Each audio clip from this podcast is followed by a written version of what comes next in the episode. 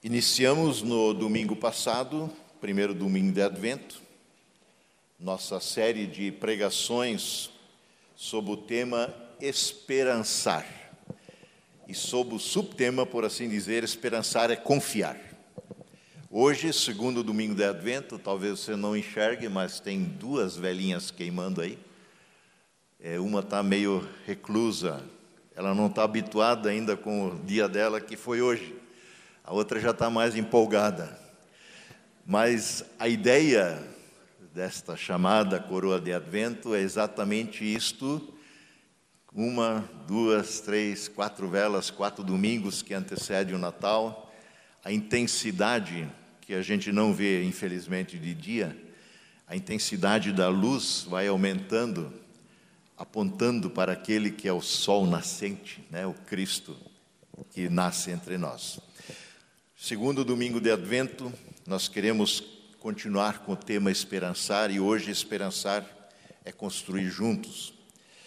Nossa opção, nossa opção pelo verbo esperançar foi para destacar a ideia de uma espera ativa, de um, uma esperança ativa que anseia que busca, que clama, venha o teu reino, que se empenha em colocar sinais desse reino. Esperança que igualmente nos compromete com o nosso tempo, aqui e agora, nos compromete com esse mundo no qual nós vivemos, com a sociedade na qual estamos inseridos, que nos leva a colocar sinais desse reino, do Senhor que já governa sobre nossas vidas, sobre a sua igreja nesse mundo, e por isso ela deverá fazer diferença nesse mundo, que já está, esse reino que já está entre nós, mas também ainda não completamente, e que virá plenamente com o Senhor que voltará. Essa é também a nossa esperança no Advento. Tudo que diz respeito à fé cristã, é, a uma vida nova em Cristo, a partir da fé nele, ainda que tenha um caráter pessoal, ainda que tenha uma dimensão individual, de relação, de confiança pessoal e individual, a fé cristã jamais deve ser vivida ou vivenciada de forma solitária. É, essa história que muitas vezes a gente escuta, não, mas eu, eu tenho a minha fé, eu faço minhas orações em casa, quando dá também eu leio a Bíblia, é, assim, aquela fé de apartamento, né? bem sozinho, isto não, não combina com a essência da fé cristã. Este Senhor que acrescenta dia a dia ao seu corpo, à sua igreja, os que vão sendo salvos. A fé em Cristo nos compromete com o próximo. A fé cristã sempre nos compromete com o outro. Ela é, na sua essência, uma fé comunitária.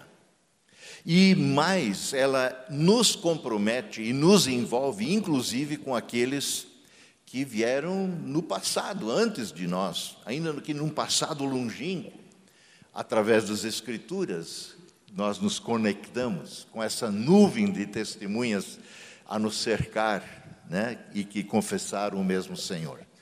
Paulo, em Romanos 15, que é a nossa referência é, de reflexão nessa manhã, é, diz assim: Pois, 15, verso 4, Romanos 15, verso 4: Pois tudo o que foi escrito no passado foi escrito para nos ensinar de forma que, por meio da perseverança e do bom ânimo procedentes das Escrituras, mantenhamos a nossa esperança.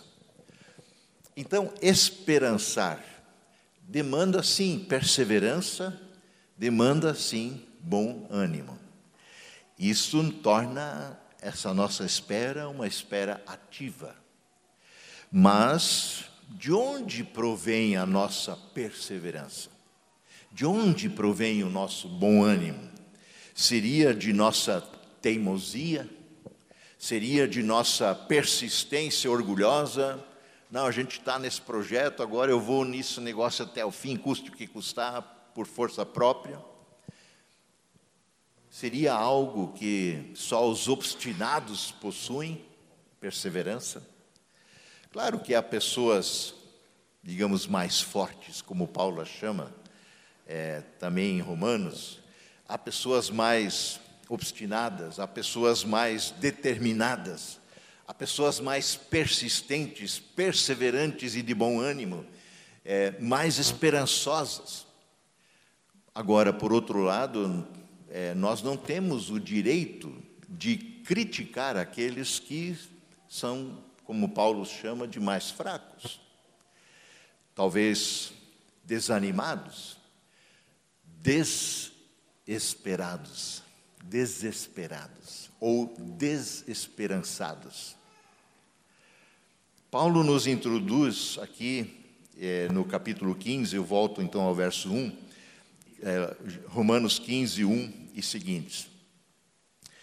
Nós que somos fortes, diz Paulo, devemos suportar as fraquezas dos fracos e não agradar a nós mesmos. Interessante que o contexto dessa frase é, procede do capítulo 14, é óbvio, onde Paulo contrapõe os fracos e os fortes na perspectiva da fé. E já no início do capítulo 14, Paulo recomenda, no verso 1, aceitem o que é fraco na fé, sem discutir assuntos controvertidos com ele, porque não vai levar a lugar nenhum. Verso 2, capítulo 14: Um crê que pode comer de tudo e o outro, cuja fé é fraca, come apenas alimentos vegetais. Ele não está condenando os veganos nem vegetarianos, né? Mas a, a discussão era, é, porque muitas vezes a carne era sacrificada, a carne que se podia adquirir no açougue até, era sacrificada antes a ídolos.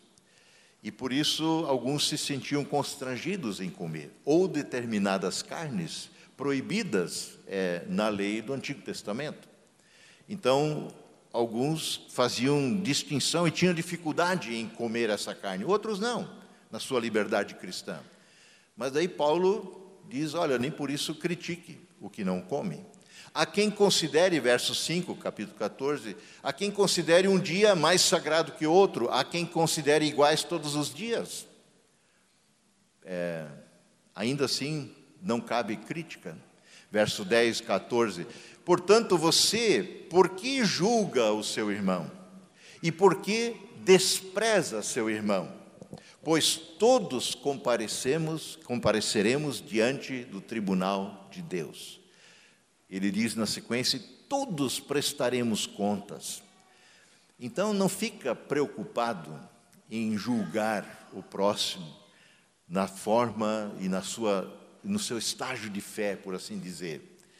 É, olhe para a tua vida e veja como você está. E no verso 9, então, Paulo vai concluindo: por isso, esforcemo-nos em prover tudo quanto conduz à paz e à edificação mútua é nesta perspectiva que devemos ler, então, o capítulo 15, verso 1. Nós que somos fortes, devemos suportar a fraqueza dos fracos e não agradar a nós mesmos. Não fazer o que eu acho que posso fazer na minha liberdade cristã, porque o limite do que eu posso, tudo posso, tudo me é permitido, nem tudo é lícito, nem tudo convém, diz Paulo. Então, o limite do que eu posso não posso é dado pelo amor ao próximo. Verso 2, capítulo 15, agora vamos adiante, Charles, é por aí só, e não vou dar mais volta nenhuma. Cada um de nós deve agradar ao seu próximo, para o bem dele a fim de edificá-lo. Olha o chamado que temos enquanto aguardamos o Senhor. A nossa espera é uma espera ativa, porque somos chamados a viver essa fé no contexto da igreja e na realidade desse mundo, onde o alvo não é agradar a si, mas agradar o próximo, é edificá-lo no temor de Deus. O papel dos fortes não é dar bronca nos fracos. É, isto deixaria os fortes orgulhosos, prepotentes. O que o Senhor abomina, detesta, tem nojo. O Senhor resiste ao orgulho, ao orgulhoso. É, o Senhor se opõe ao orgulhoso, porque não tem muito o que fazer com ele. Orgulhoso, tal qual Satanás quer ser ou igual ou superior a Deus. Ele não se submete. E Deus resiste ao orgulhoso. Então, o papel dos fortes é suportar o fraco. Não no sentido de, ah, não aguento mais, eu vou suportar o cara. Mas no sentido de, de ser suporte para ele, de sustentá-lo de carregá-lo junto. Por quê? Simplesmente porque o amor e a comunhão em Cristo nos compromete com Ele. Mais do que isso não precisa. Simplesmente porque o fraco está numa outra fase do seu amadurecimento na fé e precisa ser respeitado nesse seu tempo. Ainda conversávamos hoje de manhã lá com o grupo do, do Luiz Renato, né, quem estava lá, é exatamente sobre isso. E o Renato usava como exemplo é, um, a diferença de uma criança que, enquanto bebê, enquanto criança, é, demanda orientações específicas. Ah, não vai lá que você vai cair, cuidado ali que você vai se queimar. E a gente instrui.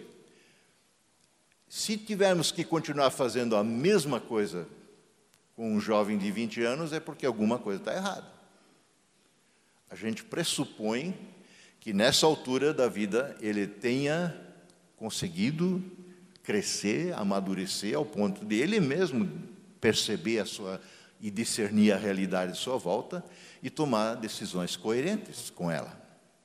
Então, o papel do forte, conforme Paulo, forte na fé, não é ganhar uma disputa teológica com o fraco o papel do forte não é esmagá-lo teologicamente com seu conhecimento e sua vida e forte na fé, mas sim de edificá-lo na fé, de ajudá-lo a crescer, ajudá-lo a amadurecer em Cristo.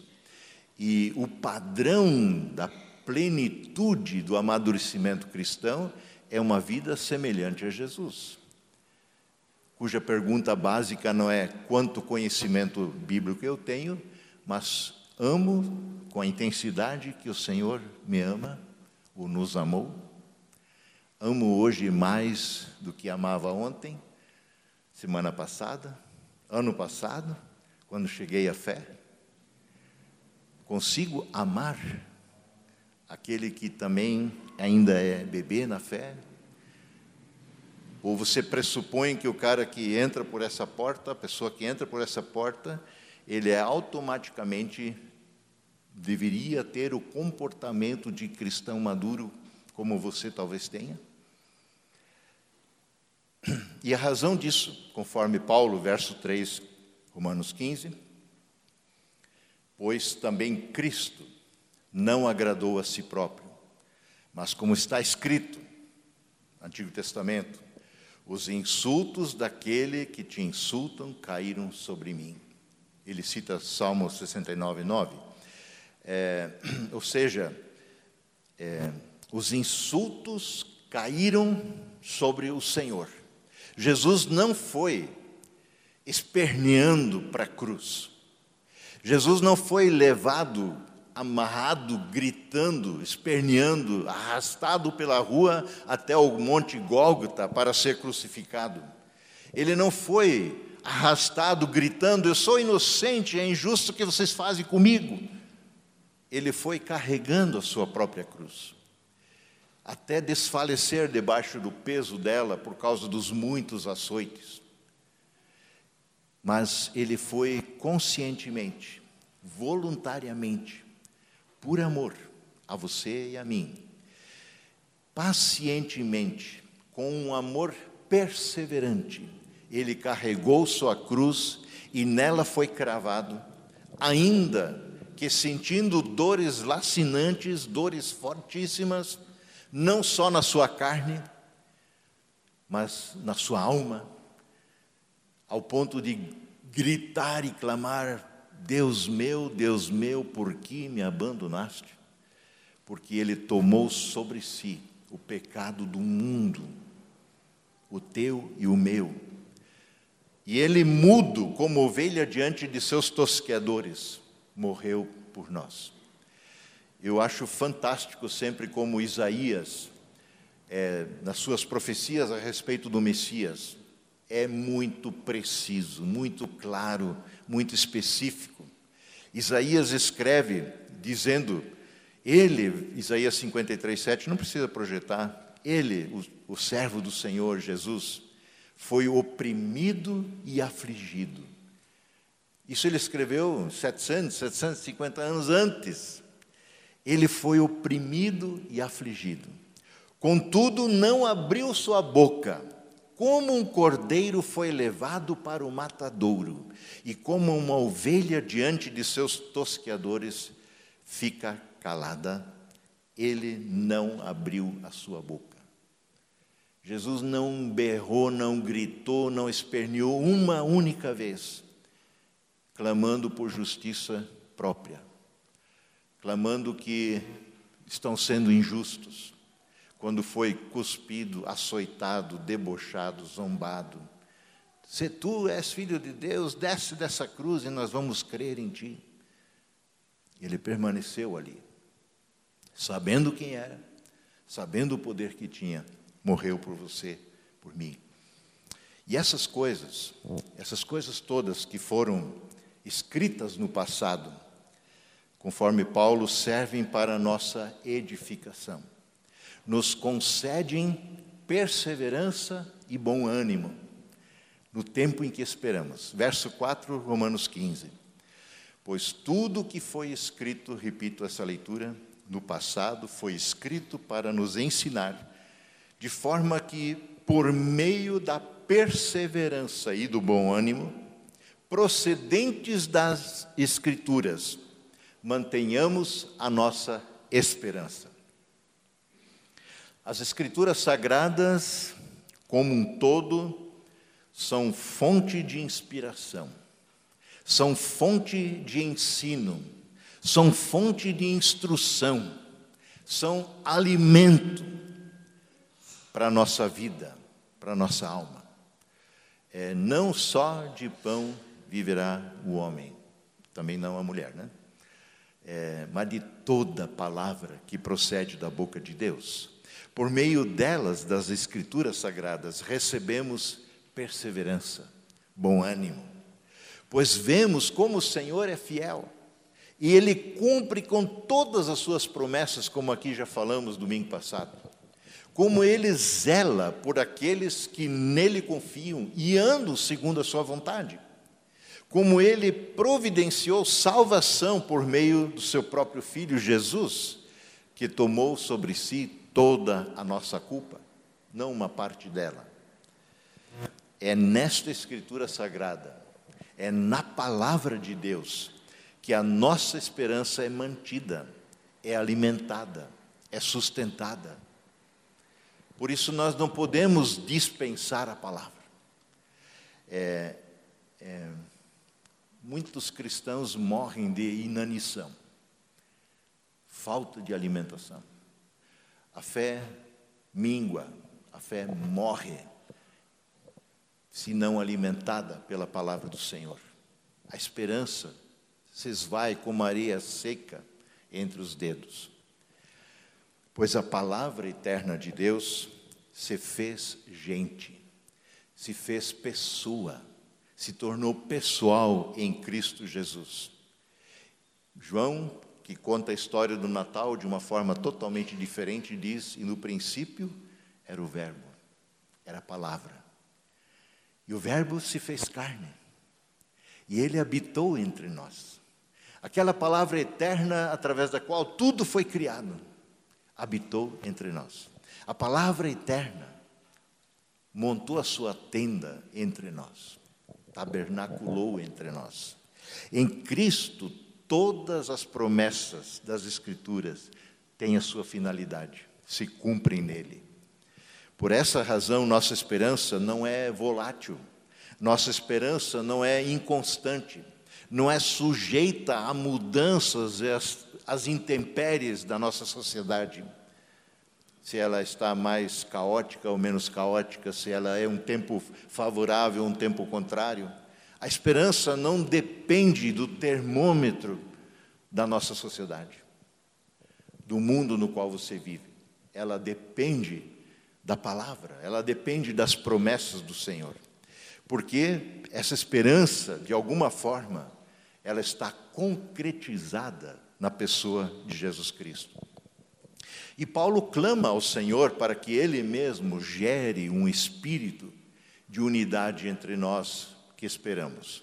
Afinal, unidade é, eu diria, é uma coisa meio que humanamente impossível. Onde tem duas pessoas, temos três opiniões, especialmente se tiverem origem germânica, né? É, é dois alemãos discutindo. Eu estou falando porque eu sou assim dessa descendência.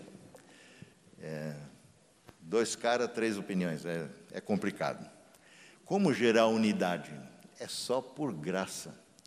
Então, sentarmos lado a lado num banco de igreja durante um culto está longe de ser de ter unidade entre nós.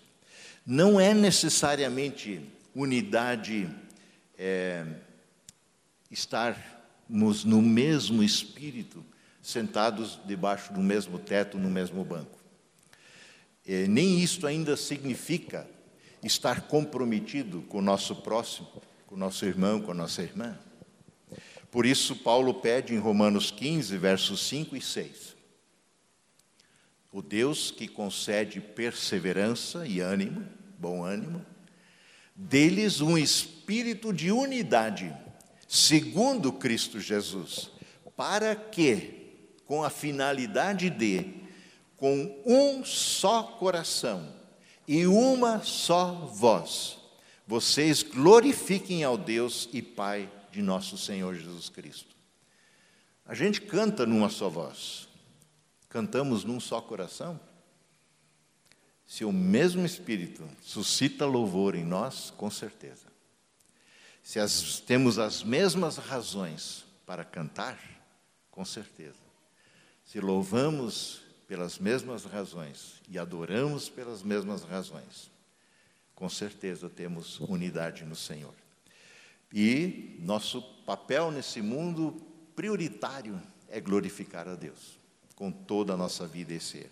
E isso tem terá uma implicação na forma como nós vivemos a nossa esperança na igreja e a partir dela no mundo. Versos 7 e 8. Romanos 15.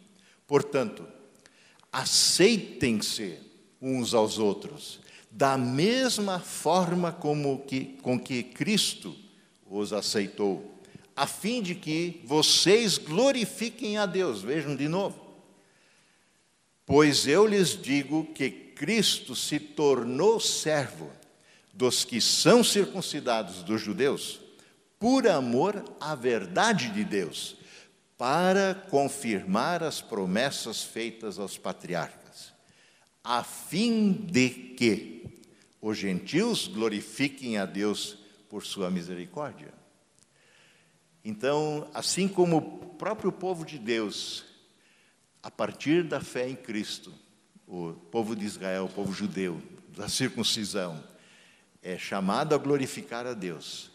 Também nós que somos gentios nessa, nessa situação, ou seja, não judeus de origem, a não ser que você tenha uma descendência judaica, é, glorificamos também a Deus.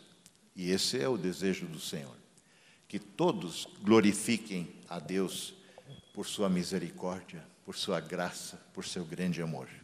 E então Paulo cita alguns textos das Escrituras, 2 Samuel, Salmo, Deuteronômio, Isaías, e eu leio a partir do verso 9b, como está escrito, diz Paulo: Por isso eu te louvarei entre os gentios Cantarei louvores ao teu nome. Ele cita 2 Samuel e Salmo. por essa razão. Verso 10: E também diz, as Escrituras dizem: cantem de alegria, ó gentios, ó pagãos, com o povo dele. É, ou seja, toda, toda a humanidade, todas as pessoas são conclamadas e têm a possibilidade, a partir de Jesus, de se unirem ao seu povo e cantar louvores ao Senhor. Verso 11. E mais, as Escrituras dizem mais: louvem o Senhor, todos vocês gentios, cantem louvores a Ele, todos os povos. Israel sempre foi muito, muito egoísta nessa perspectiva. Ela, Israel tentou com, ao longo do, dos anos, é, se apoderar de Deus e da sua salvação. Sendo que Deus sempre intencionou usar o próprio povo Israel para estender essa salvação a todas as nações do mundo. E isso transparece nessas citações de Paulo que ele faz do Antigo Testamento. E ele cita mais uma, verso 12.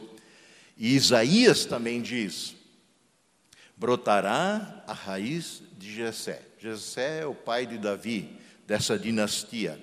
Brotará dessa dinastia aquele que se levantará para reinar sobre os gentios. Estes, os gentios, colocarão nele, neste que vem para reinar, a sua esperança. Isso está aí. Nós colocamos como gentios que somos aderidos, adicionados ao povo de Deus, enxertados nessa raiz, pela fé em Cristo, colocamos nele, nesse Senhor, nesse Rei, a nossa esperança.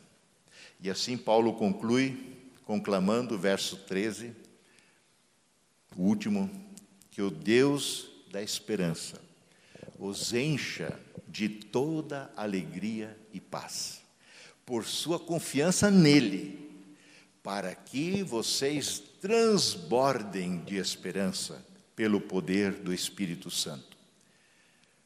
Transbordem de esperança pelo poder do Espírito Santo. Esta é também a nossa oração neste dia, neste segundo domingo de Advento. Que o poder de Deus, o Espírito Santo, pela Sua palavra, renove em nós a perseverança, o bom ânimo e nos encha de esperança. Sejam perseverantes, pois, cheios de bom ânimo, transbordem de esperança pelo poder do Espírito Santo de Deus, irradiem esperança no mundo desesperançado, fortaleçam os fracos, os desesperados, fortaleçam os desanimados, os atropelados como vimos aqui em novembro. Fortaleçam aqueles que estão atirados à beira do caminho, que a sociedade tem descartado, desesperançados. Enchem-nos também a eles com a esperança que está em nós e em nossos corações. Acolham, amparem, sustentem, cuidem, aceitem-se uns aos outros, como Paulo diz. Esta é uma esperança ativa. Vivam nesta esperança e a partir dela, cada novo dia, até que o Senhor venha. Louvem o nome do Senhor, sirvam a Ele com alegria, glorifiquem a Ele, honrem o seu santo e eterno nome. É devido ao Senhor isso. Fazendo isso, vivendo assim, tenhamos todos um abençoado tempo de advento um tempo em que aguardamos com grande expectativa e oramos e clamamos com toda a igreja pelo mundo afora. Maranata, vem Senhor Jesus, vem Senhor Jesus.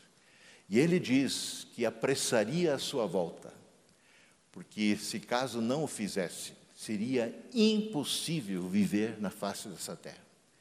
Então, se você acha que tem a expectativa de que nós, humanidade, vamos dar um jeito nesse mundo e fazê-lo melhor, é, eu não quero jogar um balde de água fria, mas é, a não ser na dimensão de se colocar debaixo do governo do Senhor desde já, é, não tem perspectiva de esperança na humanidade em si mesma.